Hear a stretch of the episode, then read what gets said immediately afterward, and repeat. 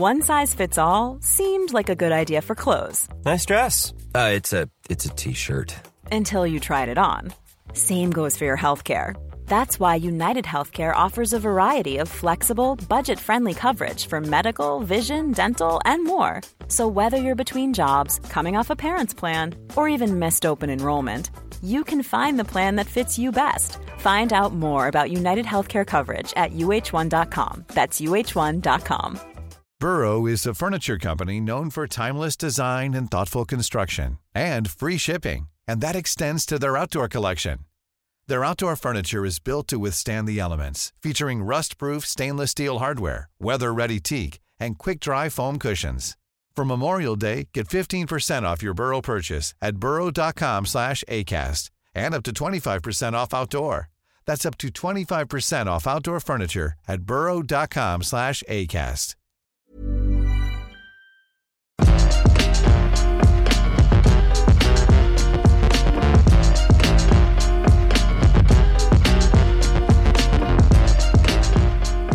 Boom, clap the sound of my ass, the beat goes on and on. What's that? You've been singing that all morning. Who's who's this? Who's Oh, this, this well, beat? the, the correct lyric is Fat boom, beat. clap the sound of my uh, heart.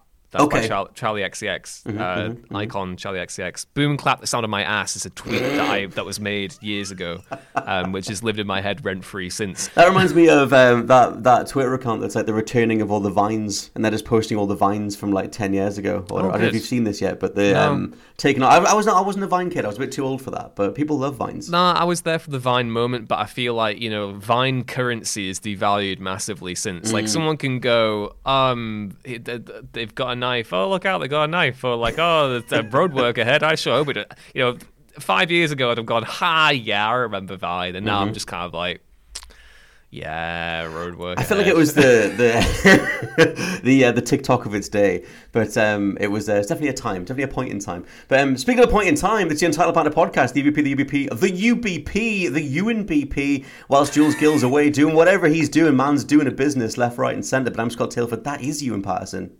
Hello. Sorry, I mean, I'm really appreciative that you and BP fits in so seamlessly. If we've got three people on, it's the three BP, and it's the UNBP if if and any other time.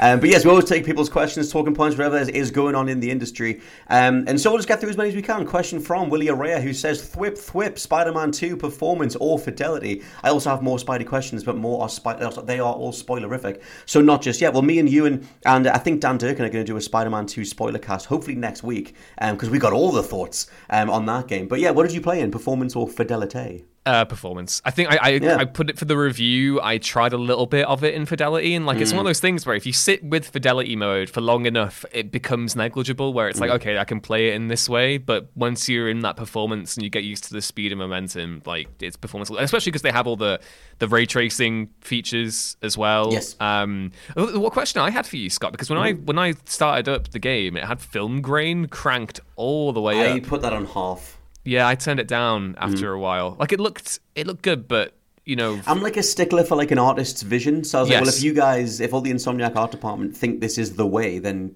okay. But, but it's, that's the thing. I find it so anxiety inducing now that I'm getting all these different display options because in my Mm. brain, I want them to include this is our intent mode where it's like Yes, this is how we think you should play it. But obviously, it's like it's different because everyone's different, got different TV settings, everyone's Mm-hmm. got different monitor settings. So it's a case of like you do have to calibrate things, which is Well- too much responsibility for this Spider Boy to have.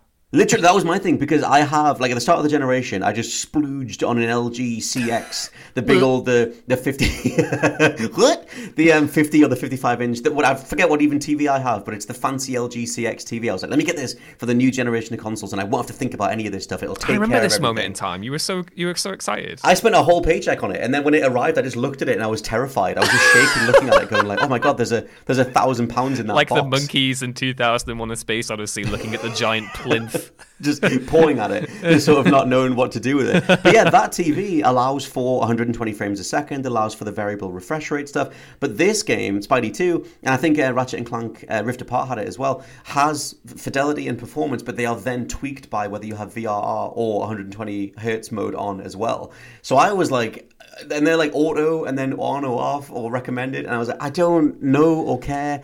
But I ended up just Googling what do I do? And there was a Eurogamer article um, just saying it was like like a TLDR was just like turn this all of them on and put it in um, fidelity mode, and the VRR and the 120 hertz mode will take care of the frame rate. So you get you get all the bells and whistles of ray tracing and the beauty the beauty of all that stuff, but it runs at about 40 FPS. Um, I think it might actually be more than that with the uncapped frame rate on.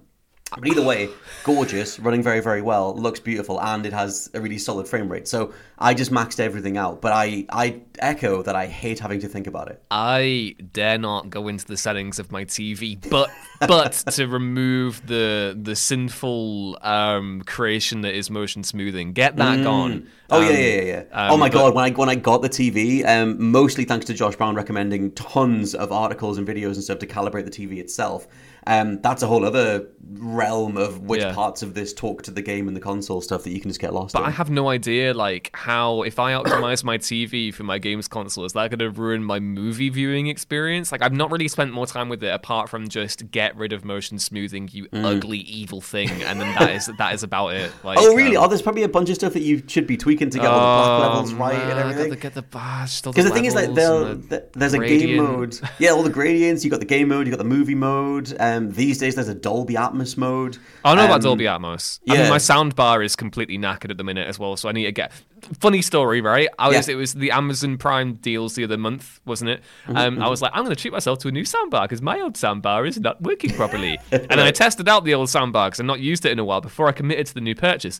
The old soundbar was working fine again all of a sudden, so I was like, okay, that'll save me, you know, a, a hundred quid, and I'll Mm-hmm. just I'll just keep using this one then. Literally the day the sale ends.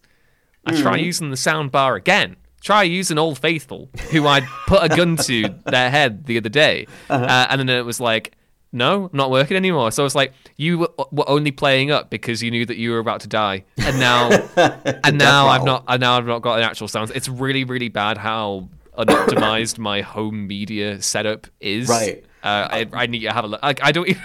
I don't even. Right. I don't even have a proper chair. There's a couch. No, no, right, there's a couch in the living room, right? Uh-huh. But it's not close enough to the TV for my liking. It doesn't give me enough back support. So I will literally sit on the floor like a prawn with my back against the couch. And Scott, I'm so terrified about the damage this is doing to my spine. Uh-huh. But to be honest, I'm like five years into doing it that way. Oh I'm too God. afraid to go back. That's hilarious. I do that when I need when I run out of controllers and I need them to charge, and the USB won't reach enough to sit, so I just sit on the floor like Do a you not child. feel like a little guy when you do that? Like Just a little guy. I just like I imagine like like my partner walking into the living room and seeing me playing my games on the floor with my headset on. I'm just going, this is this is a this is a boy. You've This is- regressed. You've this is regressed twenty years. Yeah. There's something about that though, about like there's like a childlike innocence to just like the. I always think it's funny the shape of a person from like behind when they're sitting down playing something. It's just like that little sort of wad of human. There's like the little like block of human and a little cable coming out the front to the control to the console. Um, but yeah, TV stuff. It's it's fine when it gets there, but oh my god, is it a maze of stuff to figure out? The other day, um, before Josh took his leave, which obviously massive um, shout out to Josh Brown getting through things as best as he can. Hopefully, be returning soon enough, but we'll see. Um, he told me about all the Dolby Atmos stuff and how one of the screen options for that is like yellow, but if you look at it enough, you get used to it, and then that becomes the new white, and then you change all your colors to amend that. And I was like, I- I- I'm not doing that. That's I can't. I'm not doing this again. Like I, I can't. It's yeah. absolutely terrifying to me. Like I know for a fact as well that when I discovered the other year that you know the way that film scans are transplanted to physical media can sometimes affect the color grading. Mm-hmm. So I've been told that you know you think of Terminator 2 Judgment Day, you look at that movie and you think it's very blue. It's a very blue movie. Yes, yes. Apparently when it came out in cinemas it wasn't blue. That's just something that's happened with the transfer of the like the the actual Ah. like reel and like the files stuff as it's like gone along. So there are probably movies out there that we've been watching for years that we've been watching incorrectly the entire time. Mm-hmm. Well, there was um, Matrix had like a green sort of look to it, and then when and that they, was always intended. Oh yeah, with the 4K then- thing. yeah, Yeah, when they did the 4K one, It's they like the same thing with like the. Lord of the Rings 4K as well. Like I'm never gonna get that because like I think of those movies as being green, and now they're kind of like a bluey tint. It's kind of it's yeah, it's um it's scary to me. Like the idea of like okay, so the artist has made their thing, but it can be transplanted to a thing that makes it not look right, and it mm-hmm. won't be immediately clear. In any case, to answer the question, performance mode in Spider-Man 2 is good. yeah, mine was. Um, I, I always got performance these days anyway because I want the responsiveness of a higher frame rate. But I'm lucky enough to have the big stupid TV and um, that can max everything out. So mine's fidelity and then VR and 120 hertz are both turned on or automatic or whatever the hell that thing is. Um, question from G Malave who says, "What do you think about Insomniac making a Batman Beyond game since they did such a great job on Spider-Man 2? What with the web wing suit and traveling around the city?" Hell yeah! Yeah, I- just give it to them. Sorry, I love Batman Beyond. Batman Beyond is my favorite incarnation of Batman. Mm-hmm. Like I love love love love that show so much. I mean, big shout out to the DC animated universe and to the late Kevin Conroy Mm-hmm. as well. Um, you know, kind of gutted that that he's gone. Um, yeah, no, I mean, I've I've been begging for a Batman Beyond game for yonks now. I think like I don't see Yonkers. I don't see Insomniac doing it because they're the Marvel boys, Yeah, and I feel they're yeah. pretty much like they're entrenched in that mythos now, and Sony are reinforcing their Spider-Man allegiances, and you know we know we've got Wolverine coming. Mm. There's some other random Easter eggs in in Spidey for them to do that. But yeah, I think they would smash a Batman Beyond game for sure. Mm. Um, apart from the suit design aspects, because there are a lot of annoying over-designed suits in, uh, in Marvel In Spider-Man Spidey 2. too. Yeah, I'd be yeah, yeah. worried that they just ruined the, the, the graceful simplicity of that original suit. Um, I remember for a while ago, I mean, this is like, we're going back like five years or so now, that Warner Brothers Games Montreal, they were planning, it wasn't an explicit Batman Beyond game, but they were planning that Damian Wayne future Neo Gotham Yeah. game, uh, and then that was canned, and then we got Gotham Knights. Um, yeah, Batman, Batman Beyond games need to happen. We think the, I think the only Batman Beyond game that we've gotten was like the Return of the Joker tie-in for the PlayStation One, and that wasn't a good Yeah. game. Um, and and yeah, no, I mean, as long as they do it right with the actual suit and they don't do something stupid like what we got with Arkham Knight, where they had the hmm. really over-designed Batman Beyond suit, where it was like we're gonna put lots of panels. Oh, and I like la- that thing. No, no, simple. I hate this trend of superhero costume design where it's like how many patch pouches and like lines can we put? It's like Yeah. we, we got over that in the nineties, man. Rob No, Liefeld is I'm not the moment the anymore. 90s. That's know- where I'm from. Right, my nineties is Scarlet Spider, right? Right. Give me the, the denim, the denim hoodie Spider Man. and the nineties Batman Beyond. I don't need like pouches. I don't need detail. I don't need like it's like the it's the MCU effect, isn't it? Like every costume now has to have a bunch of lines on it. Oh, and, I like- think it looks funny when like everyone's in like just one big onesie. Like some of the ones you can get in Spidey 2 are just like one giant form-fitting, like I don't know, va- vacuum sealed suit. And I'm just like, that's I think a weird it depends on the it depends on the art style, doesn't it? Mm. Like I feel like if you were going to do a Batman Beyond game, I I'd be fine with them doing it with their own interpretation. I feel like Gotham Knights has a decent aesthetic to it, apart from I again more over design, yeah. Mm-hmm. some over design costumes or whatever. But I would love it if if we got someone to go back and revisit the DCAU and, and do Mm-hmm. it that way. Oh, again, the the big thing here is like if you're going to do a Batman Beyond game. You don't have Kevin Conroy to play Bruce Wayne anymore, which is like the most like biggest That could have been ever. such a great way to go. They could have had the Arkham Batman handing down the mantle or whatever. You could have, if that was an alternate timeline where Rocksteady did that instead of Suicide that's, Squad. that's what I think. WG like we had the we know that the timeline as it exists right now is uh, reportedly. I, I think there was going off like Jason Schreier back when he was working for Kotaku. His reports like years and years ago is that WG, WB Games Montreal after doing Arkham Origins, which turned ten this week, and everyone is trying to say that they, old. they always lived that game. No, they didn't. I always lived that You game. I did, was there yeah, from the beginning. Um, but we had sui- they were making a Suicide Squad game after Arkham Origins that got binned off, and then it was the the Damian Wayne Batman game, which um, allegedly got binned off as well. And then they did Gotham Knights, and then Rocksteady were doing Suicide Squad. Mm. Yeah, I mean, I, I I think it's Suicide Squad killed the Justice League is the least interesting thing you could have done with that mythos. Like I would have much Yes. preferred a Damian Wayne Batman game or a Batman Beyond game. It feels very just what the business folk wanted next, and it feels from a it feels like it was made for an era where um, the Avengers game did well, which was just not the timeline that we're in. Um, we'll quickly say though that um, for Arkham Knight, as of last night, they've added the Batman the movie skin. They've taken that it down. game. What? So I think I think the the story at the minute is that they uh, released it too early. I think they were planning to release that with the Nintendo Switch release, which is December Oh, first, and I think okay. the Epic the Epic Games Store was like Epic, and then like like added it in too soon. So it's been Right, taken down okay. now. Oh, that sucks. I tell you, I really want a 60 FPS mode more than I want that skin, but I mean, sure. But how mental is it, Scott Telford, that we are we are eight years on from Arkham Knight's release, and oh we Oh my are we are being like, oh, they've added the Batman suit to Arkham Knight, and not a new Batman game. We're like, oh man, Arkham Knight, it's back in, in? Matt Reeves form. Like, oh, it's God. just The, Oh, everything I, I can't. I, I feel like I. I did something at the end of the last generation where it was like video game developer reputations that died that generation, and it was like Konami and Rocksteady and just tons of stuff. And um, yeah, the state of all nearly all those tiers of devs are just in an absolute hole at the minute. As, as someone like Rocksteady, I'm so curious what happens after Suicide Squad is out the way because that thing feels like they're just getting through the mines, excavating the game, just get just get through it, um, and then ship something, and then we can all move on. No one wants it anymore. It's not going to sell. Sefton whatever. Hill has left the company as well. Yeah. He was like the big, you know, foundational creative director on the first three, uh, on on, on Mm-hmm. Rocksteady's Arkham Trilogy and Arkham VR, and then I think you know heavily involved in the Suicide Squad too. So again, it's kind of like the stuff with Rockstar, isn't it? With with the the houses like leaving and stuff. It, Yeah. it just feels like we're in a.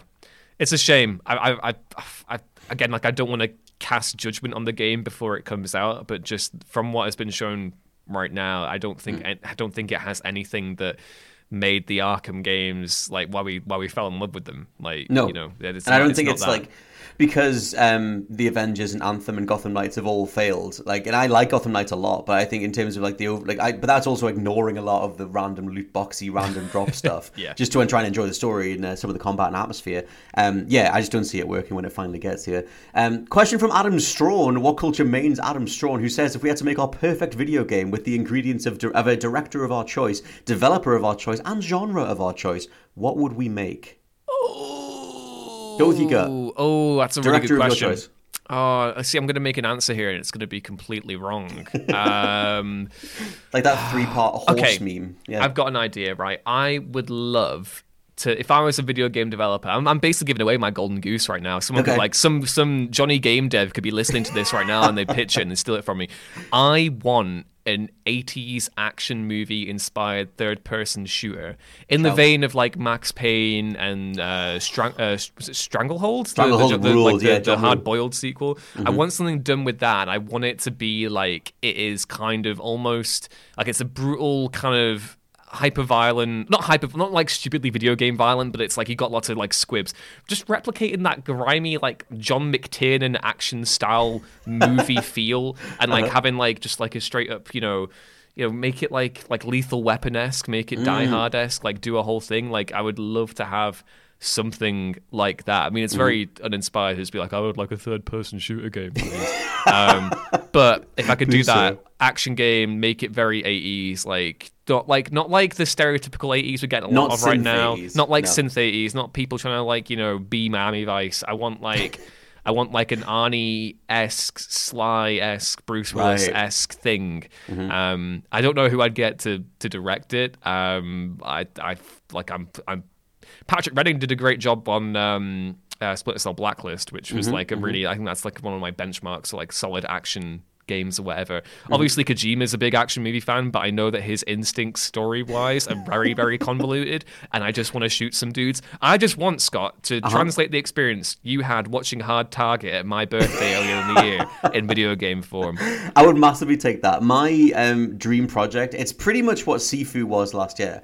Um, I miss martial arts in video games, any type of it. I miss roundhouse kicks, I miss environmental interaction. I want to launch a dude through a window, and I can't launch anywhere near as many dudes through windows as I want to. Um, I quite like, actually, side note, in Spider Man 2, when you unlock the ability to hold triangle so you can web a guy, and then you hit either of the shoulder buttons to whip them left or right, whip Good, their hair back good and forth. physics. Yeah, yeah. Yeah, yeah, and um, they can go like flying through like bits of debris, or you can hit both triggers to slam them down. I want more environmental interaction. So my dream game is pretty much just what Sifu set in motion, but more like the raid, like a way more brutal version of that. Um, just let me do really cool moves. Let me take on three or four dudes at once. Let me do group fighting. Let me manage, you know, um, en- enemies that way, and cartwheel off the wall in slow motion. I love slow mo. I love photo modes. I love stuff like that. Bring back early 2000s style. Let me see the bullets as they pass by my I think we have a similar vision here because, like, Maybe. one thing I wanted to say as well is like because I wanted like do John Claude Van Damme esque roundhouse kicks. You know, Yes. I want to do that with like the full, the full like just get those powerful thighs kicking. You know, I want that.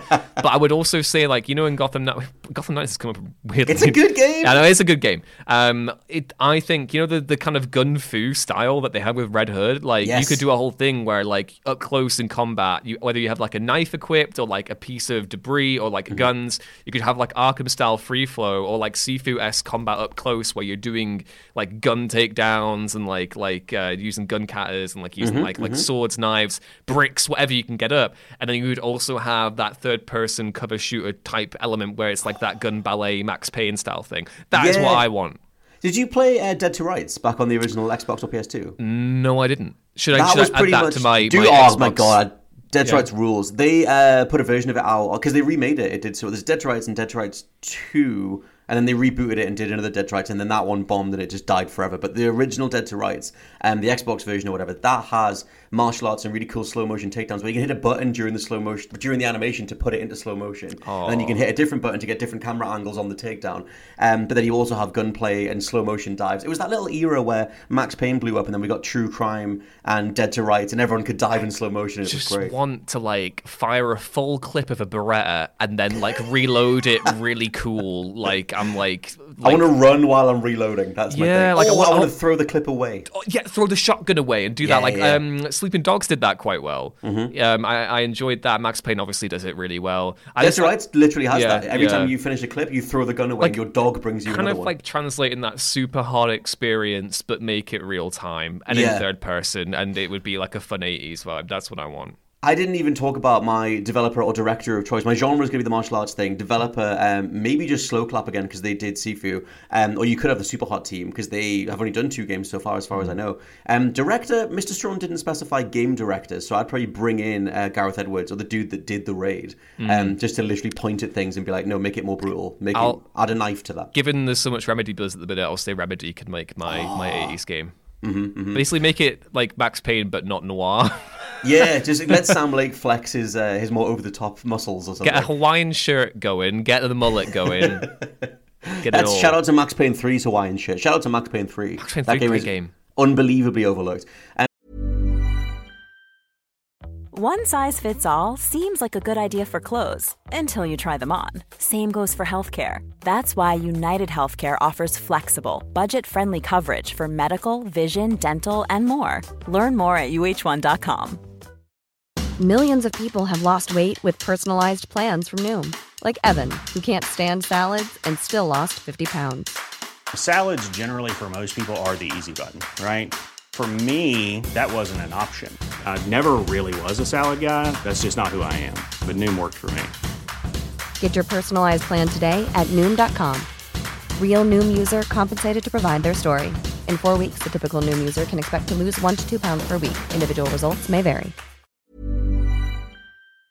Before we go any further, I want to talk to you about today's sponsor, Masterclass. With the amount of time we spend discussing and analyzing video games on this channel, it's always good to understand exactly how these experiences are put together. And fortunately for me, I can do just that with Masterclass. With Masterclass's streaming service, you can learn from the best to become your best, studying and growing with over 200 plus of the world's leading instructors. For me, I've been having a blast using a class on video game design by The Sims creator Will Wright to find out exactly how game mechanics are designed around player psychology, as well as learning how important playtesting is to shipping the titles that you and I both love. But it hasn't stopped there, as I've also been brushing up on my practical filmmaking skills directly from my favourite movie director Martin Scorsese, as well as trying to get back in the cooking game with Roy Choi's amazing course on intuitive cooking.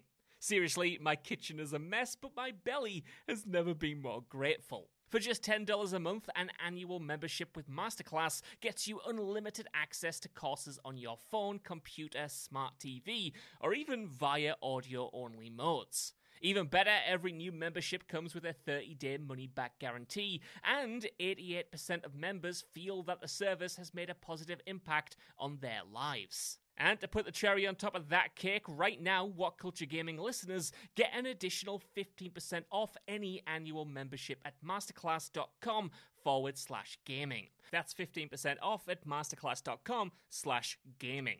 What's that? You want it one more time? Well, that's the URL masterclass.com forward slash gaming. Right, now I'm going to watch Tony Hawk try to teach me how to ollie properly. I'll see you all soon. Um, question by Matt who says, enjoyed the physical media chatty that we did. We just did a whole chatty of the week on whether physical media should just die out, whether or not. Um, another point, when our AI overlords turn off the internet, physical media will be worth its weight in gold. Meanwhile, what's your favourite moment in the Metal Gear Solid series? Have a great weekend. That's a hell of a pivot. I guess there's a lot of AI in Metal Gear Solid 2. Um, favourite moment in Metal Gear? I know you're not as big of a Metal Gear fan. Oh no, I mean I I enjoy the OG. Well, not the OG. Yeah, the OG trilogy, like MGS one, MGS two, and then MGS three, Snake Eater. Uh-huh, like I enjoy those, and I I never played um four because I You didn't play Guns of the Patriots? didn't have PS3, so I didn't. Oh, I didn't bought a have PS3 that. for that game. Um, and obviously, I, f- I loved Phantom Pain. I mean, my Uh-huh. favorite moment is probably going to be like because I think it's probably one of the greatest boss battles of all time. Your confrontation with the boss in uh, in Right. Mm-hmm. Snake Eater, like that is like so cinematically well done. Yes. Um, like I. That, that to me is like the coolest thing, and I also love again as a big Lee Van Cleef fan. Like I love Revolver Ocelot. I love Ocelot showing up in Mm-hmm. anything. Um, Contention as well for Phantom Pain when uh, Kaz reunites with with uh, Venom Snake, and it's like they have their big bromance together again. I'm I'm here for that too. There's that bit where um, Solid Snake and Arcana Metal Gear 2 have like their super secret handshake where they sort of slap hands both ways and then fist bump and then give it a hug and whatever. I think for me, um, young me was just obsessed with Metal Gear Solid 1. That thing changed my perception of video games. I dressed up as Solid Snake for a Halloween that year for my first school and I had a little cardboard gun and I was asked to put it away because it was a little cardboard gun. Put it But away, still, Scott. I I love the first Metal Gear. Um, so for me, it's either going to be um, the body corridor where you find that body just you find a corridor just full of mutilated bodies. You don't know what the hell's going on because you're in the middle of this other um, you know facility that you're infiltrating, and then you find this weird cyborg ninja who's half invisible and whatever. That thing's great. Um, or it's the I guess the thing is right now because the Master Collection's out and there'll be a lot of people checking out Metal Gear Solid One, Two, and Three. Um, obviously that game is is old and it should be uh, the um, you know you should be able to talk about spoilers. But there's something near the end of that game where a character is about to die, um, and they say a cornered fox is more dangerous than a jackal. I always love that line, and in context, it's brilliant. And so um, yeah, if people haven't checked out Metal Gear, it's well worth playing. It seems like the Master Collection is terrible, but they might patch it. Oh, dude, it's like the version of Metal Gear Solid 1 that's in there actually looks worse than the PS1 one. I remember getting the HD collection when it first came out on Xbox 360 like 10 years ago, and it cost me like 15 quid. Mm. Yeah, like, oh, it- yeah, like, yeah, yeah. Didn't didn't like just in like blatant levels of greed from. It's very Konami. Like, the, the thing is, like they um, they've included a lot of really cool little gubbins. Like there's a lot of making of stuff in there. There's a lot of like you get the original MSX Metal Gears as well, like the old 2D ones. Um, it's cool, but like yeah, the price point sucks, and then the actual emulation that they've done, the actual work they've done to the guts of it is nothing. Like Apparently, it's it's very, little. unplayable on mouse and keyboard. Apparently, like yeah, but even things like um, when you pause, I think it might have been patched now, but when you pause the original Metal Gear, it takes about 15 seconds to load the pause menu. Like in a, in a literal sense, you just sit there on a freeze frame.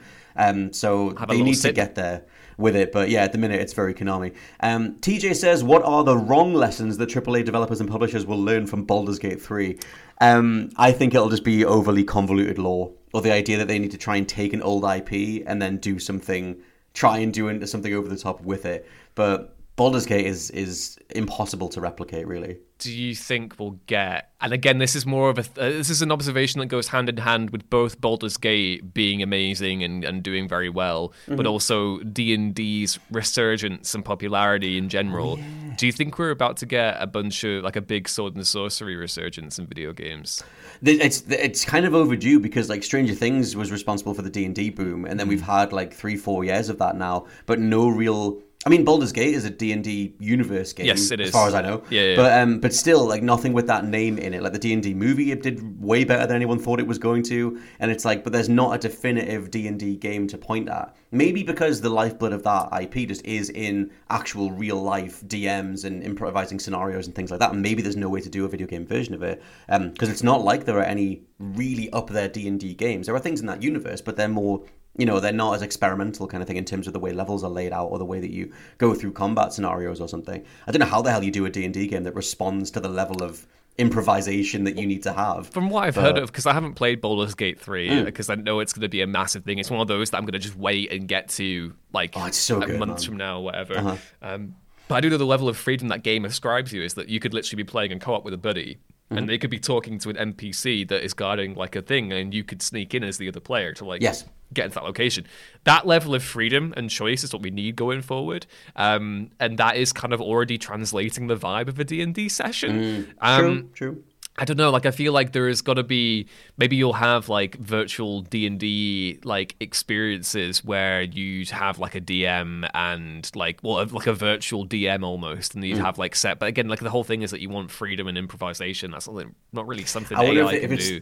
if it's like the wrong lesson though. I guess they just shortcut to the satisfaction of that, and they just like try and on rails that stuff instead. Like I think it, i think it'll be I think that the wrong lesson that will be taken away from here is that we'll get lots of vaguely generic D and D esque fantasy games and not like actual like you know I think like there's been a weird you know I'm going on a bit of a rant Mm-hmm. here Scott but you know when like a new game gets revealed and Mm-hmm. the trailer for it and like it's just so typically game lore this is Yes. game lore where it's like, oh, the immortals guarded the, the phoenix flame. And I'm like, okay, I don't know what don't any know of any that means. Yeah, exactly. Like, Uh-huh. I need less of that. I need proper considered world building that isn't trying to just be vague fantasy thing. That's what I mean about them just going like, oh, so people like big dense lore. Okay, let's have a whole Mm-hmm. Yeah. bunch of terms and whatever. Because I mean, Baldur's has that, but you're aware that it's part of this vested long term series. Um, but yeah, I just I don't know. Baldur's Gate is such an anomaly in terms of how much it cost to make, and like the fact that it, it came out once and it got like a seven out of ten from IGN, didn't do that well, and then they went back to the drawing board, and the owner of Larian himself put all of his personal money in and managed to get it even further down the line. So I don't know how the hell they try and copy that thing. But uh, me, Stevie, and Adam Strawn did a podcast on Baldur's Gate 3 about how why it's potentially the game of the year for this year. So there's a lot of discussion in there um, about the way it all came together. But question from KJ Brettel Aldridge, who says all the talk of Legion Go and other PC handhelds being a Steam Deck killer, but everyone's forgot the Switch 2. If that has the raw power and the third party support, it could blow everything out the water. I included this because um, we don't talk about Switch that much. I know you don't have a Nintendo Switch, but I thought, what's your thoughts on the old on the old Switchy boy if they uh, if they nail a bigger one? Yeah, I mean, I think I mentioned, I think we discussed We it thing, briefly, like Yeah. um, uh, uh, like the other week or so. Yeah, no, I think like again, like I'm not, I'm, I'm so far along in my life now that, that I'm not a Nintendo person. I don't think I will be. Um, however. I think it's a really cool thing. I think like again, like we talk about like how you know expensive the PlayStations and Xboxes are, and those price points will go down. The Switch 2 will have extra longevity on its side as well because mm, it's like, mm-hmm. you know, I feel like obviously like Nintendo refreshes its consoles about as regularly as like the PlayStation and, and, and Xbox do. But you have the added benefit of like that impeccable first party offering. And if it can have those third party games and, and maybe that is partially why the Switch has been you know more widely you know it's been so successful is that it does have that third party support in some places um i know like again like i'm i'm, en- I'm enthusiastic about the switch too um, I love the idea. I love the reality of you discovering all of Nintendo's backlog now because Yeah. there's so much there. I mean, I love. I had a Wii. Um, Okay. well, my dad had a Wii, um, and I, and I loved, I loved Donkey Kong Country so much. Yes! Donkey Kong Country Returns. I love. I'm a big fan of Donkey Kong. If they Uh-huh. get, if they get another Donkey Kong game going, then maybe, maybe they'll, they'll get me in. the rumors are that because they've done the the open world like Mario Odyssey. I mean, Mario's always had open zones or whatever, and then Odyssey was like the biggest levels ever. And then they did an open world, semi open world Kirby game where it was like the biggest levels ever. Mm-hmm. The rumor is that the next character for that is Donkey Kong, which I guess is more like Donkey Kong 64. Can't, but gonna- like I can't. I don't have enough money for Donkey Kong. DK Country is on the Switch library, so if you've got a Switch, you can uh, dive back it's into one that. of the best games I've ever played. It is. Uh, That, that game was mind blown at the time as well. Like the graphics of it, like that thing. That was one of those games. Graphics can't get any better than this moments um, back then. Question from Honest NPC who says UBP, UBP, UBP. Thoughts on the fact that there was once a time in gaming we would get multiple games in a franchise in one generation Gears 1 to 3, Uncharted 1 to 3, etc. And now we may only get one, con- one per console cycle. Are games just getting too big in scope? Game of the year is Baldur's Gate 3. True. Um, yeah, thoughts on this? I remember seeing something that Jason Schreier mentioned, where if something goes into development now that's a AAA game, you're aiming for eight, an eight to ten year turnaround window, and I was like, that can't stay the norm at all. It's just sad trombone noise, isn't it? Like I, I don't know what else to say. Like it's um, I feel like yeah, we're in a state now where games are too big. Like I, Mm. I love, I love Marvel Spider-Man 2 for what it is. I love. I was just going to say, Spidey's a good indication of like, like that's three games in the oh, same engine shoot. on the yeah, same no, generation. that's fair. Like, yeah. it is a big, like, it's a big game. I think like, like I love Red Dead Redemption 2. It's my favorite game of all time. Mm. But I'm also, I, I don't know. Like, I feel like I've had this conversation with different people. And my, Mm-hmm. cousin was saying to me the, the other week that he feels like he was chill with where graphics were 10 years ago. And I kind of Right. think like, yes, I agree. and I'm Mm-hmm, also kind of like, but now that we've tasted, now that we've touched the sky, do we have to keep going forward? And like, obviously, the whole thing with this industry is that it needs to keep innovating, it needs to keep pushing forward. The, there are technologies being developed all the time, new engines, new whatever. Uh, you might get left behind. If I, I don't know. I- I think we're approaching critical mass, aren't we? We've had we've, this conversation's Yeah. come up quite a few times across different podcasts over the last month, um, and I think I I am right now. My mindset is I would I would like to have more, and I would like it to cost less, and hopefully you know be easier on developers themselves, mm-hmm. because we're in this situation now where not only are we not getting like we're not forging as many memories as we used to on previous console mm. generations or whatever. Mm-hmm. Um, I'm also worried that like we, we- Suicide Squad Kill Justice League is a perfect example. Like that game was built with what feels like when Fortnite was popular. Uh, I mean, Yes, Fo- Fortnite is popular, obviously, still, but it felt like it was trying to be that, trying to be like a live service thing, trying to be a Destiny thing, you know. But it's Mm-hmm. also not live service; it's like a co-op thing, and it's just got lots of bouncy, jumpy stuff. in They don't even know what it is But it just point. feels like we're getting to that situation now where people are going to overcommit to these companies are going to overcommit to trends that are completely past their point in time and Hmm. at what point do they make a big enough loss for a wider conversation to happen and be like okay you know we are the only industry working right now where we are investing millions and millions and millions to not see a return on that investment for like nearly a decade that is bonkers. Well, look, I mean, the amount of layoffs that there've been in October. I know a lot of that was like the amount of expenditure that happened across the pandemic, the fact that we were all at home, a lot of people were playing more games, but then that led to certain projects being greenlit or certain business ideas being greenlit that maybe aren't going to like meet out over time. But yeah, I mean, something like Spidey's an interesting t- uh, test case because this is one of the only um, modern franchises that has all three installments on modern hardware. Like Spidey had a PS4 version, so did Miles Morales, but Spider-Man 2 is only on PS5, and the first two games were still shown off as PS5 games anyway. Um, but that's one of those things where economically, like you can see Insomniac using a lot of the same stuff over those installments to make it work, and like that's an interesting way to go. And also, like another test case is like Alan Wake 2. Like that game looks unbelievable. Like that game looks absolutely gorgeous. Um, I don't know when it started development, but Control was 2018, so it's like, and, and Remedy also had to work on um, that single player component for the Crossfire game. Um, so it's like they've managed to turn that over and managed to put whatever. Anyway, I think it's because it's on Unreal Five. I could be wrong, but Alan Wake, regardless, looks absolutely gorgeous. I would say has industry best graphics or presentation. I would I would say better than Spider Man Two. But it's one of those things where like, how was that possible? And it's like Hellblade Two is going to be coming out with absolutely stunning graphics as well. And Ninja Theory's whole thing was that they were able to make a AAA looking game on an on an indie budget um, for the first Hellblade anyway. And so like, it seems like there are certain examples of how to do this more economically rather than just spend half a literal billion dollars on graphics. like you look at something like I mean this is probably like not the right example to give because the game doesn't look good. It's probably not even going to be that big in terms of scope either. But you look at something like Skull and Bones, which was first announced what like 2018, Oh, God. 2019, 2018. 2016 for Sea of when that when Sea of Thieves was first mentioned. It was whenever Sea of Thieves was first Skull mentioned. And Bones announced. This is professional. I'm checking right now. it was announced uh, in. Oh my god! Why can't I find this? Twi- Why can't- okay, so it says that yeah, like it was due to release initially in 2018. Um, so its Right, okay. announcement must have been like 2017 or something, right? I think so. It was it was just after Sea yeah, of Thieves. twen- Remember Ubisoft yeah, it swinging was, in? it was yeah. first announced at E E3 2017. I was so close. Right. Uh-huh. We we are now in 2023, and Mm-hmm. it's just been delayed again to 2024. That is seven. It's not even going to do and anything. like that like i just i it, it, the economics of it all is scary to me Yeah. and i don't know if the industry is prepared to have these conversations right now because everyone wants to keep pushing forward and creating more in-depth and immersive and personal experiences but maybe there is a point in time when we have to look back and go okay maybe we don't need to have the technology be this way but it's, it's such a it's, No. it's such a complicated issue. Um, Mm-hmm. Oh, well, I, I've long said that I would take 10 far smaller games from Naughty Dog than one every sort of six, seven years. Um, like, just personally, I want to see what those creatives come up with, those art departments, what ideas they have. Because I guarantee it, they're not all thinking incredibly drab, dour, looking at the floor. more sad Lost games. Sure Legacies, do something else. Yeah, yeah, little one-off things like that. Um, and so, uh, yeah, it's it's there's definitely like a breadth of production budgets doing the rounds.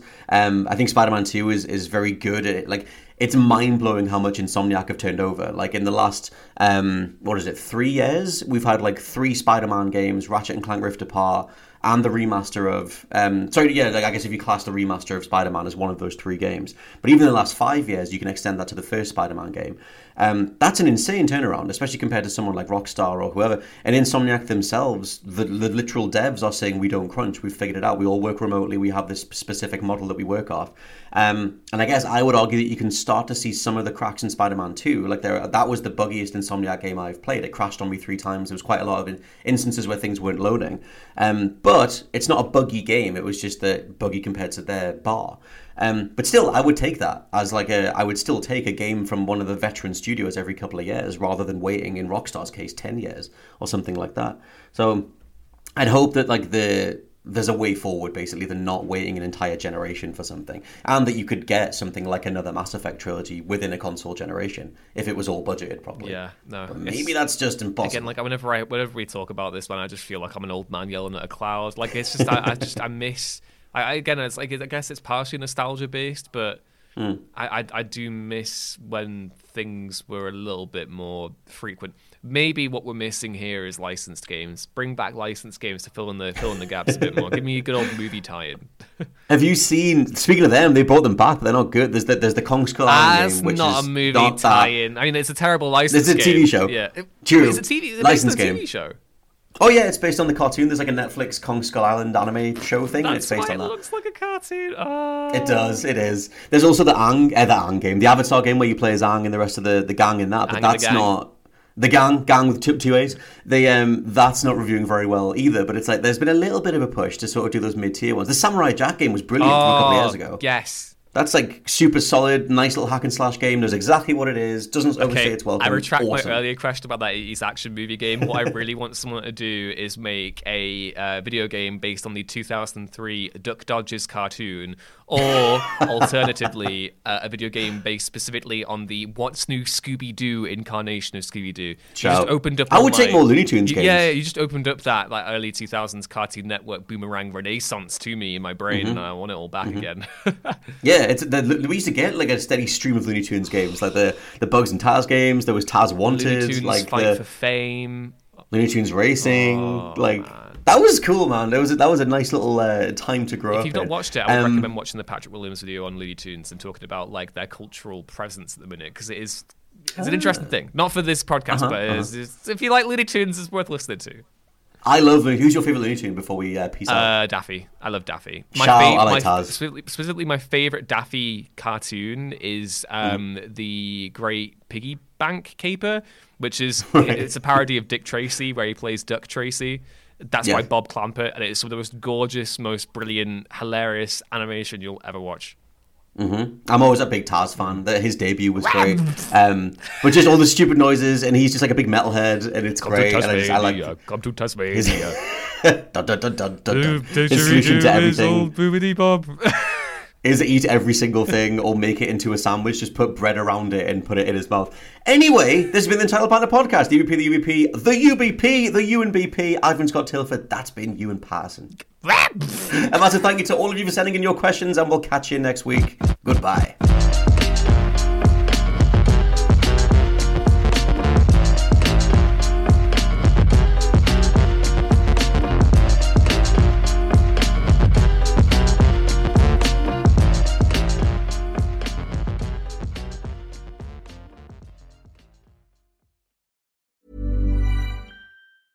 Planning for your next trip? Elevate your travel style with Quince. Quince has all the jet setting essentials you'll want for your next getaway, like European linen, premium luggage options, buttery soft Italian leather bags, and so much more. And is all priced at 50 to 80% less than similar brands.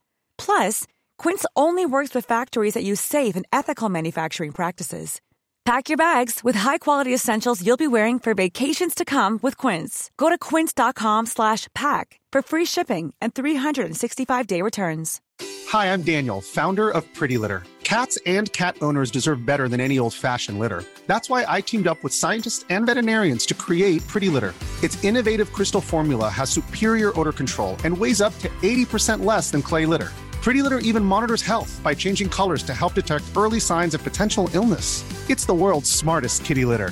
Go to prettylitter.com and use code ACAST for 20% off your first order and a free cat toy. Terms and conditions apply. See site for details. Even when we're on a budget, we still deserve nice things. Quince is a place to scoop up stunning high-end goods for 50 to 80% less than similar brands. They have buttery soft cashmere sweaters starting at $50, luxurious Italian leather bags, and so much more. Plus, Quince only works with factories that use safe, ethical, and responsible manufacturing. Get the high-end goods you'll love without the high price tag with Quince. Go to quince.com/style for free shipping and 365-day returns.